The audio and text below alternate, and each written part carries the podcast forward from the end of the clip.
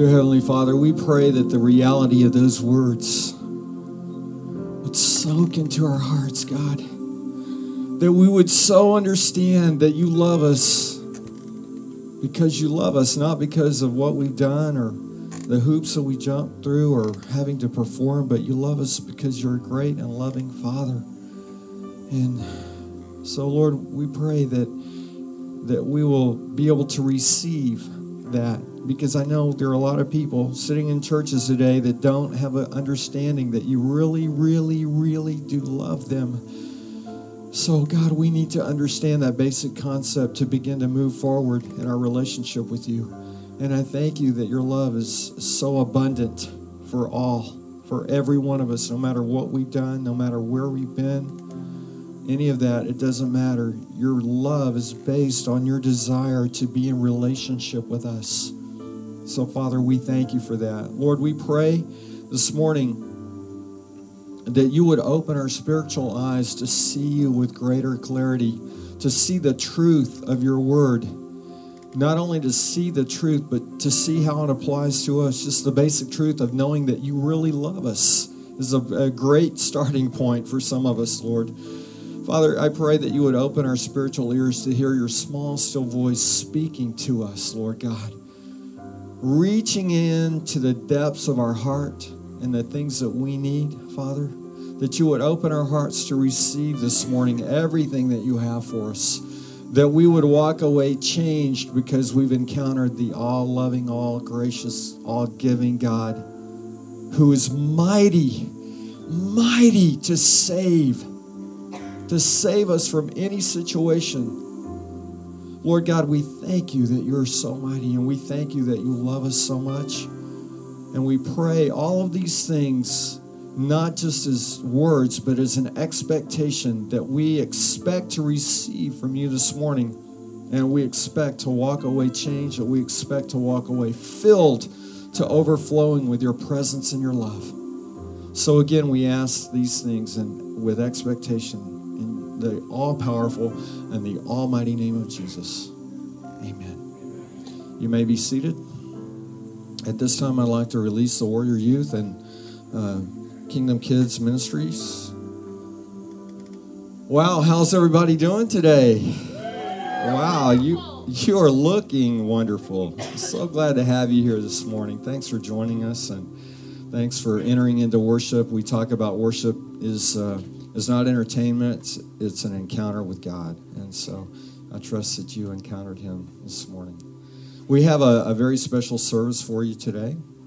And I think every Sunday is special. I love Sunday. But this morning we're going to have our own Mr. Dave Haig bring the word. And so would you please welcome Mr. Dave.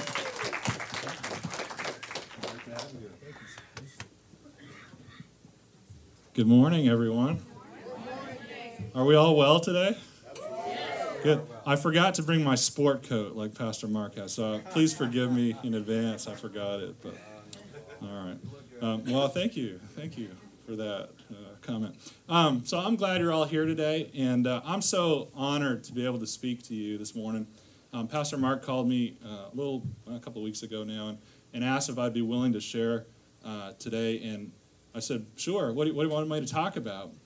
And he said, well, how about continuing our salvation series, answering the question, how do we receive salvation? And immediately I thought, well, that's great because that's easy topic, so I'll take it. And so I'm here today. But I wanted to start with this story I heard. You know, I don't know if it's true or not. You guys can be the judges of that. But there's this older gentleman. I don't think it's true. But there's this older gentleman. And now I know all of us here are Southerners and Texans and all that, but I grew up way, way, way up north where it gets cold once in a while. And this older gentleman went ice fishing one day.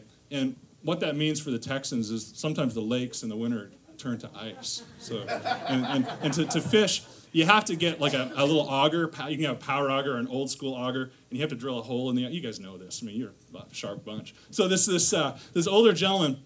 He went ice fishing one Saturday, and he was a church-attending gentleman, and he drilled the hole in the ice, and he heard this voice, and it said, he thought he heard a voice saying, there are no fish in that hole. He looks around. There's nobody around. Oh. So he picks up his auger, and he goes a few feet away, starts to drill another hole, and he hears the voice. And this time it's louder, a more pronounced, deeper voice. And it says, "There are no fish in that hole." Oh, wow. So he gets up again, and he moves a little farther down the ice.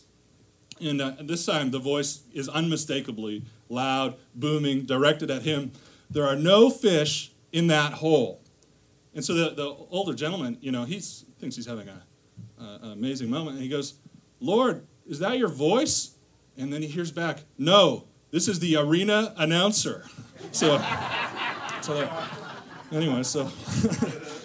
I'm pretty sure it's not true. But so let's jump in here to answer the question, how are we saved? And I want to say hi to my friends on the World Wide Web, too, that are watching and listening all over the world. We're glad you joined us. And check us out every week. There's always something encouraging and worthwhile, worth your time to check out. So the answer to this question, thankfully, how do we receive salvation, or how are we saved, is simple and straightforward. And that's an encouraging thing today. And Jesus said it like this in John 14:6. He said, Jesus told him, and this is Jesus talking, "I am the way and the truth and the life. No one comes to the Father except through me." Amen. I am the way, Jesus, not me, Jesus. "I am the way, the truth, and the life. No one comes to the Father except through me." So thank you guys all for your time this morning. Have a great Sunday. Just kidding. But that's really in a nutshell right there. Jesus said, "I am the way. I am the truth. I'm like, no one comes to the Father." No one is saved. When we say comes to the Father, no one's going to be in heaven. No one's going to receive salvation. No one except through Jesus. And that is not limiting, but that's super freeing today, I believe, because how easy is that? How easy is that? There's no hoops we need to jump through. There's no rituals or anything. And we're going to have a few thoughts on that. I'm going to share a few thoughts on that this morning, but I just want you guys to be encouraged just by that truth alone, that no one comes to the Father except through me, Jesus said. And that is such a great thing. Last week, Pastor Mark shared a definition of salvation that was good. And it was this. Salvation, I was going to ask if anyone's memorized it, but I haven't memorized it. So salvation is God's deliverance of a people or an individual from a threatening situation from which that group or person is unable to rescue itself, to be delivered. And that's a great definition. And just for kicks, I went onto dictionary.com on the internet to see what it would say about salvation. And it had a definition very similar and a little shorter, and it said this. So salvation is the deliverance from the power and effects of sin. Amen. The deliverance from the power and effects of sin. So the Bible tells us really clearly what the power and effects of sin are. We probably already know some of the effects of sin. Maybe, well, I know all of us have made bad choices before, and we've paid the price, whether it's, financially or in relationships or in so many aspects of our lives. We know that sin brings consequences. And Jesus said it like this, or the Bible says it like this in Romans 6:23, "For the wages of sin is death, but the free gift of God is eternal life through Christ Jesus our Lord." So there's two really powerful things. Well, there's a whole bunch of powerful things in that message, but two things that really jump out at me on that one. And it's clear that the ultimate power and effects of sin that we need to be saved from, that we need salvation for, is or the ultimate price of sin is death. And so far, I have not read a report of anyone being able to circumvent death yet. Anyone found or heard or seen anyone? No. It seems to be an inevitable thing. Well, it is an inevitable thing for all of us. And that's the wage of sin from the Bible. That's just a truth and a principle, that the wages of sin is death.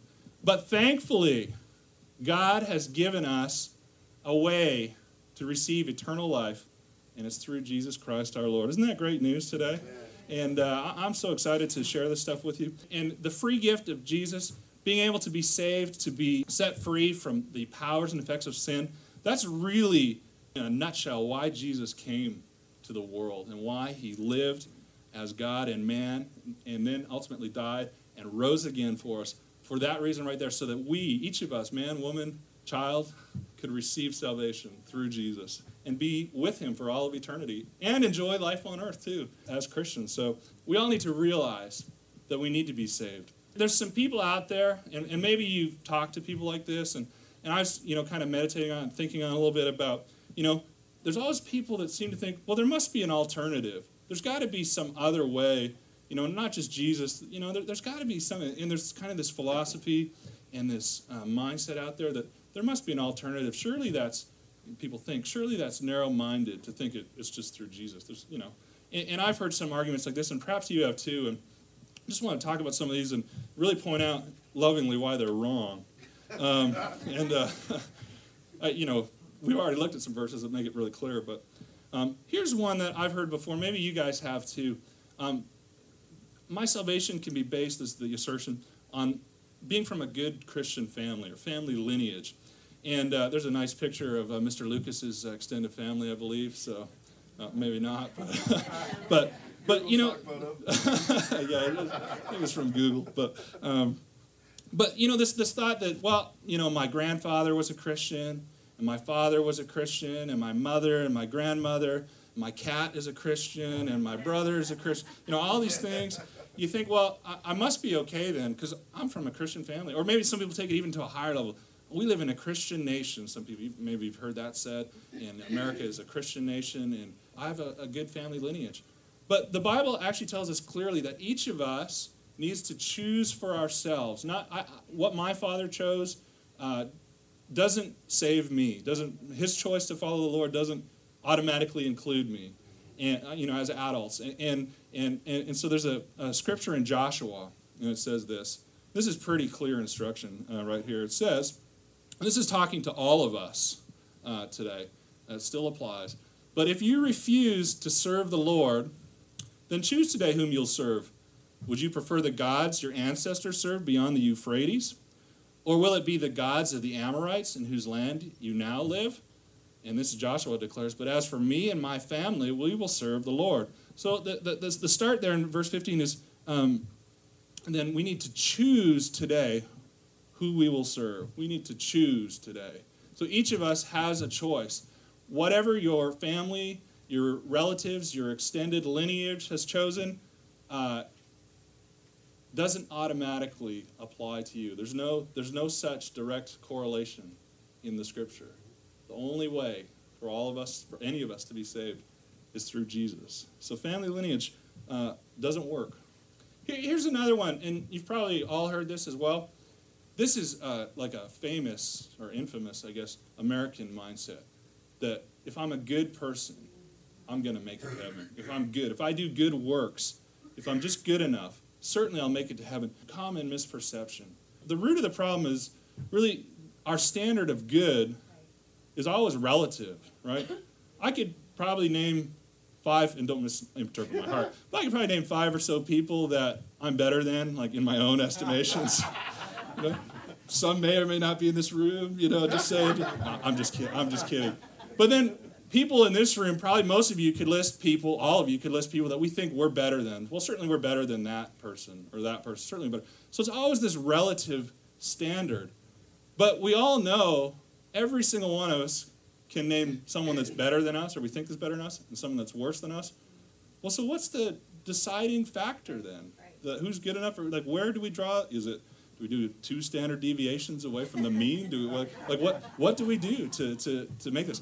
And the good news is the Bible clears this one up, straightforward. And check this scripture out. Ephesians 2:9 says simply, salvation is not a reward for the good things we've done. So none of us can boast about it. It's not a reward for it. Well, isn't that great? So it's so freeing because I don't have to worry about who I'm better than or who's better than me. And I just need to receive salvation through Jesus on my own. And then Mr. Richard, who's way better than me, he's on his own too. So, or whatever. You guys know what I'm saying. And that's such a freeing thing. And because our standard of good, like I said, it's always relative. And the Bible says there's no man that is good, not one, except for Jesus. So that's a pretty common misperception. Now, here's one that's kind of deep, and you got to stick with me through this one. There's a scripture in Matthew sorry, I should back up. There's a perception out there that says, well, maybe I just need to be, quote unquote, spiritual to be saved. Maybe I need to read my Bible once a year or all the way through in a year, every year, forever. Maybe I need to pray for 2, 3, 4, 5, 6 hours a day, you know, whatever. Maybe I just need to do more. Maybe I need to be more spiritual. And there's a verse in Matthew, and this is a sobering verse, and stick with me because I'm going to share some thoughts on it, but Matthew 7, 22 and 23. And this is Jesus speaking. This is his words. They used to say these are the red letter words. I don't know if they do red. On my BlackBerry, it doesn't show red. It's just the words, but this is Jesus speaking. It says, on Judgment Day, many will say to me, Lord, Lord, we prophesied in your name and cast out demons in your name and performed many miracles in your name. But I will reply, this is Jesus, I never knew you. Get away from me, you who break God's laws. Wow, those are pretty tough words for me to digest. So I want to make sure we understand the context properly. And it's clear that when Jesus says, I never knew you, when he talks about knowing you, he's not just talking about, you know, we have relationships with some people that we just know them, they're kind of acquaintances. And that's what he's talking about, just saying, well, did you just kind of know me from afar? And you did some spiritual things from afar, and they listed a few in here. They prophesied, they cast out demons, these things, perform miracles. But Jesus said, I never knew you. Jesus wants to know us, not like an acquaintance. I have a lot of acquaintances, and I know all of you do too, that kind of know them, but they don't have my cell phone number, and I don't have theirs, which is like the standard these days of whether you know someone or not, you have their cell phone number. But a relationship, right, requires more than just knowing someone's name, right? And a relationship with Jesus, when he says, I didn't know you, he wants to know us. A relationship with Jesus is not just about, or not at all about, just being religious, doing spiritual things. It's not about making the presumption that, oh, if I just read my Bible more, if I just pray more, then I'd somehow be more saved. Well, that's nonsensical, because the Bible says, everyone, we're going to look at the verse, it's in Acts 2:21, everyone who calls on the name of the Lord will be saved. And there's no additional statements with that verse. There's no strings attached. There's no catch to it. There's no everyone who calls on the name of the Lord and then memorizes Leviticus will be saved. Everyone who calls on the name of the Lord and then, you know, does fill in the blank here will be saved. It doesn't say that. It just says everyone who calls on the name of the Lord. So all these other things that I talked about, please don't misunderstand me. I want all of us to be reading the Bible, you know, consistently and all the time. And I want all of us to be pursuing, and I know Pastor Mark, Pastor Christine want all of us to be pursuing a relationship with the Lord every day. We want to be praying more and reading the Bible more and spending more time in his presence. But my point here is that those aren't things that save us. It's not performance-based. We've heard that correctly taught to us so many times. It's we couldn't pray enough to make it into heaven. You couldn't read your Bible enough. There's no amount of reading that could get you in. There's no amount of good works at the volunteering at a community organization. There's nothing. Just simply calling on the name of the Lord is how we are saved. Isn't that great? I think that's good news. It's just so freeing. It's just so comforting to me that, you know, I want to do these good things and we should be doing those good things. I'm not going to be graded. I don't need to be worried about being graded on the curve at the end or how good I did. The checklist is going to be simple. Now, there'll be some other things. There'll be rewards and all that. And I'm not getting into that. But the checklist on entry into heaven is a pretty simple questionnaire. It's did you call on the name of Jesus or not? There won't be any additional essay response question required, or any additional theological training, or any additional anything. And isn't that great? And isn't that, at the same time, an awesome thing? That's all it is. Wow. So how do we receive this free gift of salvation? Well, we know it's through Jesus. In Acts 2:21, we looked at that. Well, it's on the screen now. Everyone who calls on the name of the Lord will be saved. Everyone who calls on the name of the Lord will be saved. And the gentleman that is quoted here in the Bible was the Apostle Peter. And they were celebrating Pentecost. in the day. Just prior to this, really a little sermonette captured, Acts chapter 2, they were in the upper room, they call it, and Peter and a number of other people were filled with the Spirit, the Bible says, where the power of God came upon each of the men and women and people in the room there, and they began to speak in languages that they didn't know. That, you know, and people on the street of Jerusalem that day heard, the Bible tells us, heard the message of God, the truth of Jesus, proclaimed in a language, in their own language, that they know that those guys in that room didn't know, because some versions say these are uneducated men, or in, you know, these are guys that weren't multilingual. So that something was going on, and Peter comes out and says a number of things, but the capstone of that message today, the people say, well, what do we do? What do we do? Tell us what to do, Peter. And he laid it out right here under the power of the Holy Spirit speaking through him. Everyone who calls on the name of the Lord will be saved. And I can imagine how excited people were that day. They said, really? That's it? That's all we got to do? Okay. And it says shortly thereafter in Acts, the multitudes were added to the church. Multitudes were added to, multitudes of people were saved and added to the kingdom. So pretty amazing. So it doesn't matter what we've done. Doesn't matter who your family is. Doesn't matter how much you... strive to be spiritual, doesn't matter. All we need to do is call on the name of the Lord and be saved. Isn't that great? Isn't that great news today? I think it's great news. I'm excited about it. I read this really interesting biography about this gentleman recently, and maybe some of you guys know him. But this is such a great illustration of the joy of salvation. And I wanted to share it with you. It'll only take me about 2-3 hours to read through these notes, so if that's just kidding. The gentleman's name was Watchman Nee, and Watchman Nee was a Christian leader in pre-communist China. So China became communist kind of after World War II, so start of 1900s.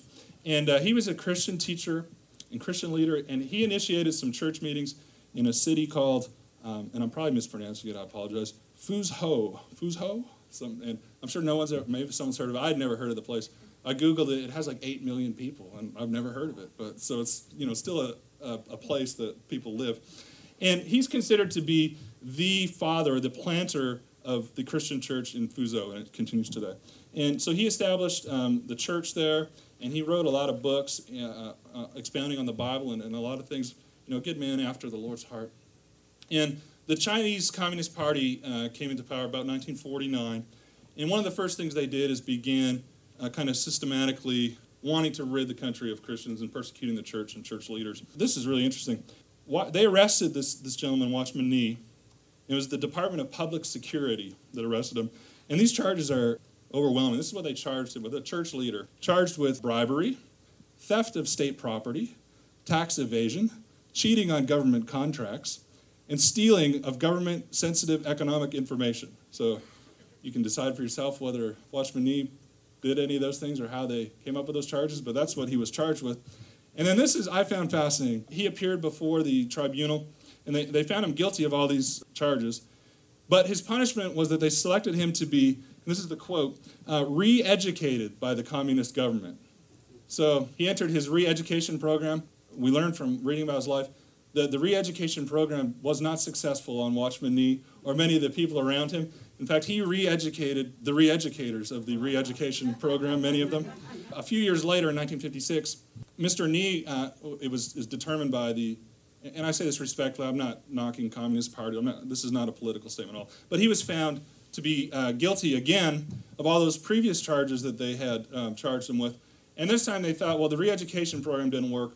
They sentenced him to life in prison and hard labor. At the same time, they stormed, the Communist Party stormed the church building, and there was a number of other churches that had been planted, and they made people, asked people to repudiate the Lord and to bring more charges against Watchman Nee to tell them what he's been up to. And so, a lot of persecution going on.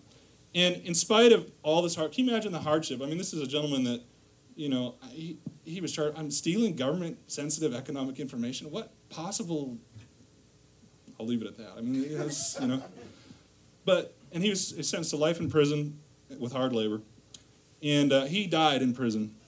But he left. He was allowed to leave a final note to his family. He had a wife, and he just said this: Christ is the Son of God, who died for the redemption of sinners and resurrected after 3 days. This is the greatest truth in the universe. I die because of my belief in Christ. So Watchman Nee, in spite of, what a testimony, in spite of hard labor, in spite of getting the short end of the stick, like we can't imagine, it's not happened to any of us. I don't believe that we've been charged with stealing sensitive government economic information and life in prison and hard labor. He still said, this is the greatest truth in the universe. He experienced, obviously, a joy from his salvation. Inside of him, he knew that what Christ did for him was more important, was more valuable than anything else in the world. He had essentially his family taken from him, his stuff, his church, his support network, everything. And yet he still said, well, this is the greatest truth in the universe, and that's the reason why he died in prison. And I believe that all of us can and should experience the same kind of inward joy and peace inside of us, in spite of our situations, in spite of the difficulties that we face in life, in spite of the fact that, you know, things may appear to be going wrong, or we're in some sort of difficulty, physical health problems, or financial hardships, or all these things. Jesus told us, and there's a verse in John 10:10, that his purpose was to give us a rich and satisfying life. Rich doesn't mean necessarily $1 million, but a rich and satisfying life. And that's what Jesus offers us. In addition to saving us, he offers the free gift of eternal life and a rich and satisfying life. And that's what really, for me, I just want to keep my mind on that. We get so distracted sometimes about things going on, and, you know, if we've called on the name of the Lord, we're saved, and we know that, but, you know, maybe sometimes the joy gets pulled out of our lives, or out of certain aspects of our lives. And that's why I found that Watchman Nee story so encouraging. And he told a story in someone wrote a biography about him. And this guy, Watchman Nee, told this story about prior to his imprisonment, they were traveling in China, and he had a few of his friends with him. And the accommodations that they stayed at were sometimes referred to as infinite stars, meaning you sleep outside and look at the stars because there's no stars in the hotel. So it's many-star hotel. And they, to bathe, to clean themselves up, they would just find a river or a lake or, you know, some body of water that they could go to clean up in. A wise plan. And so they were bathing in a river, and apparently it was a little bit deeper and stronger current than they had bargained for. And one of the friends in this group was pulled into the river, the current of the river, and began to sink, and therefore began to panic, as any rational person would do, started screaming for help because he was sinking.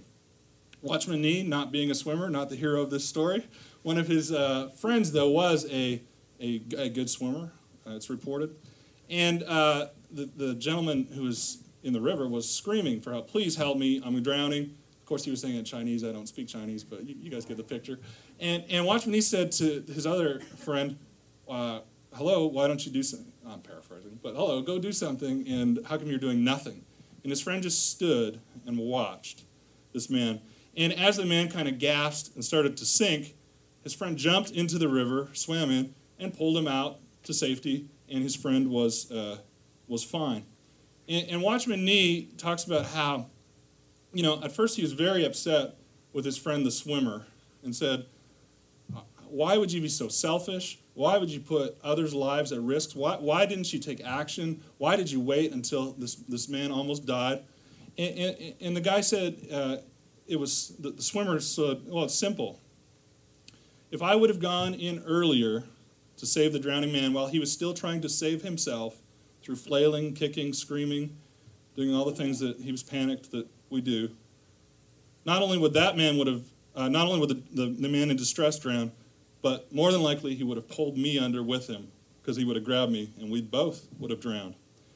And Watchman Nee was taken by this truth, and we can draw a similar parallel today too. If we're frantically trying to save ourselves, if we're trying to do something in our own strength to just make us a little bit better, we're trying to do something that will make us more loved by God, or we think that will do something that will make us more loved. We're trying to do something to erase the consequences of sin, my own power. I'm just trying to do something to clean things up. I'm trying to do something. All that flailing doesn't work. It doesn't work. We just end up sinking. And we just need to stop flailing, stop kicking, stop screaming, and just call on the rescue man, the guy who knows how to swim, Jesus. Say, everyone who calls on the name of the Lord will be saved. I can't save myself. None of us can save ourselves. If we keep flailing, all we're doing is bringing others down with us. The wages of sin is death, but the gift of God is eternal life. So how do we receive salvation? Well, Acts 2:21, everyone who calls on the name of the Lord will be saved. We don't need to do anything else.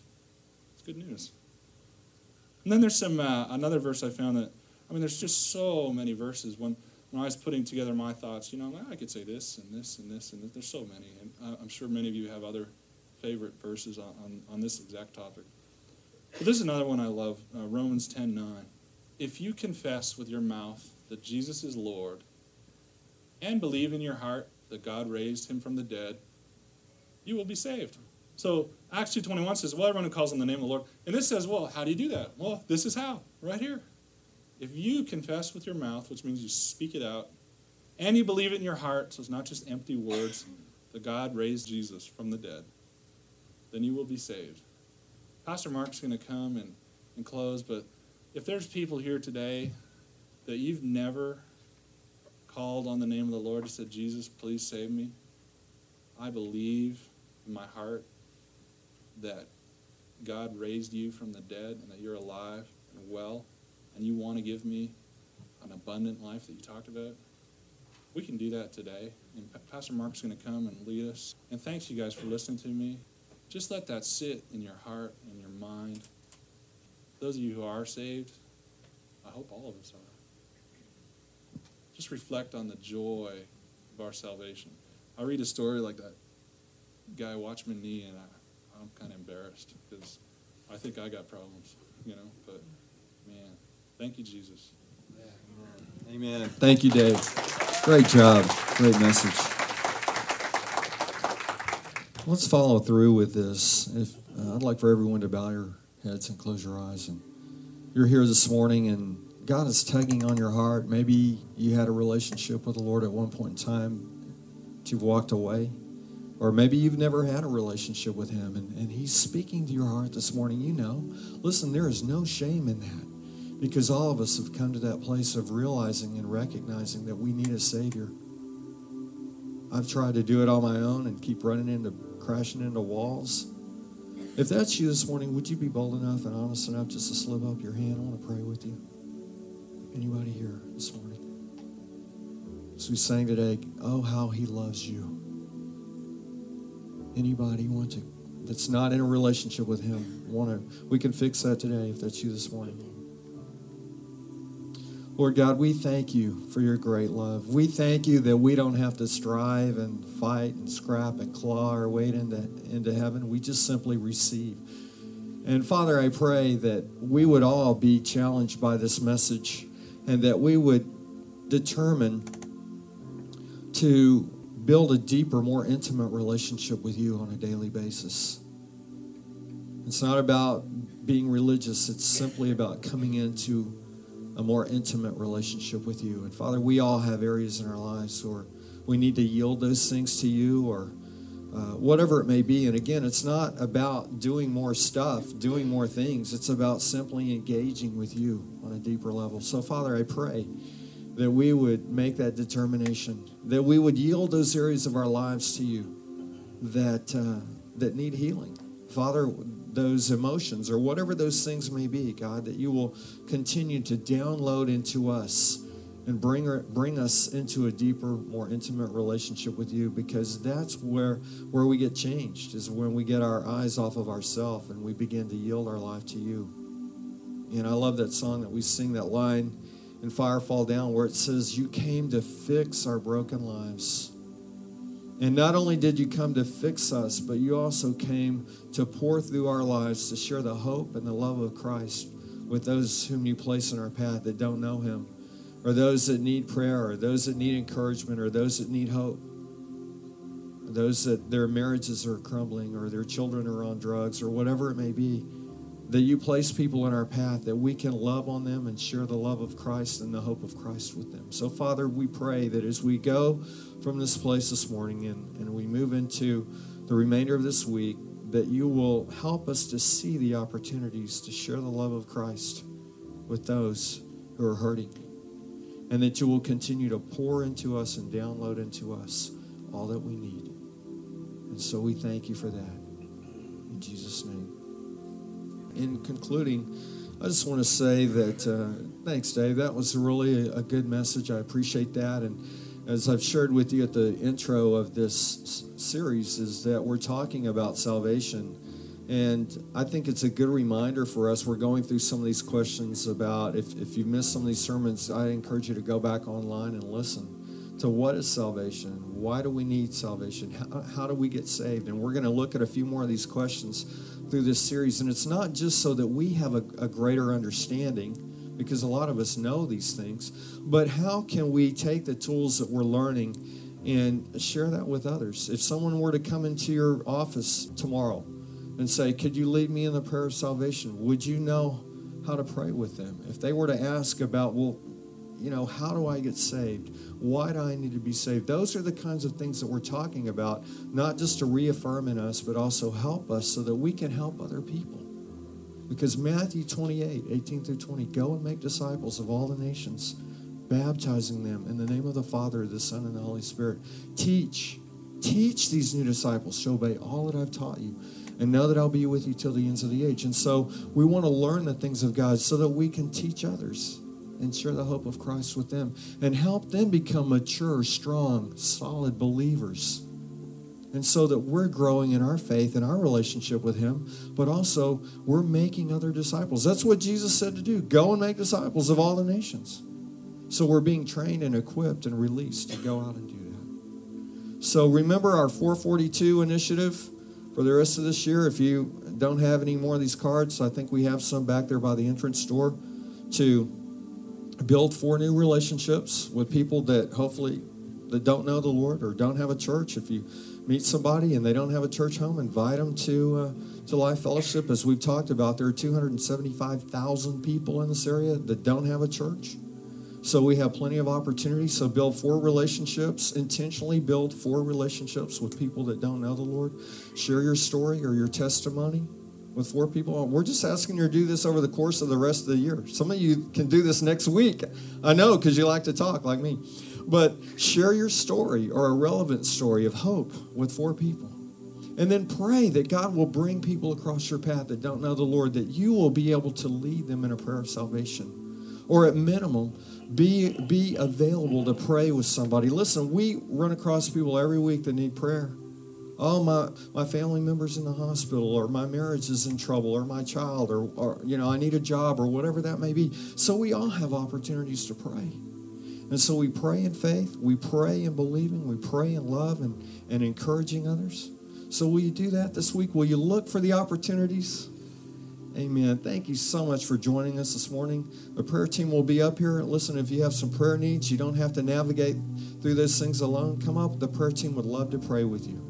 So as you go from this place today, go encouraged, filled with the love of God, the peace of God.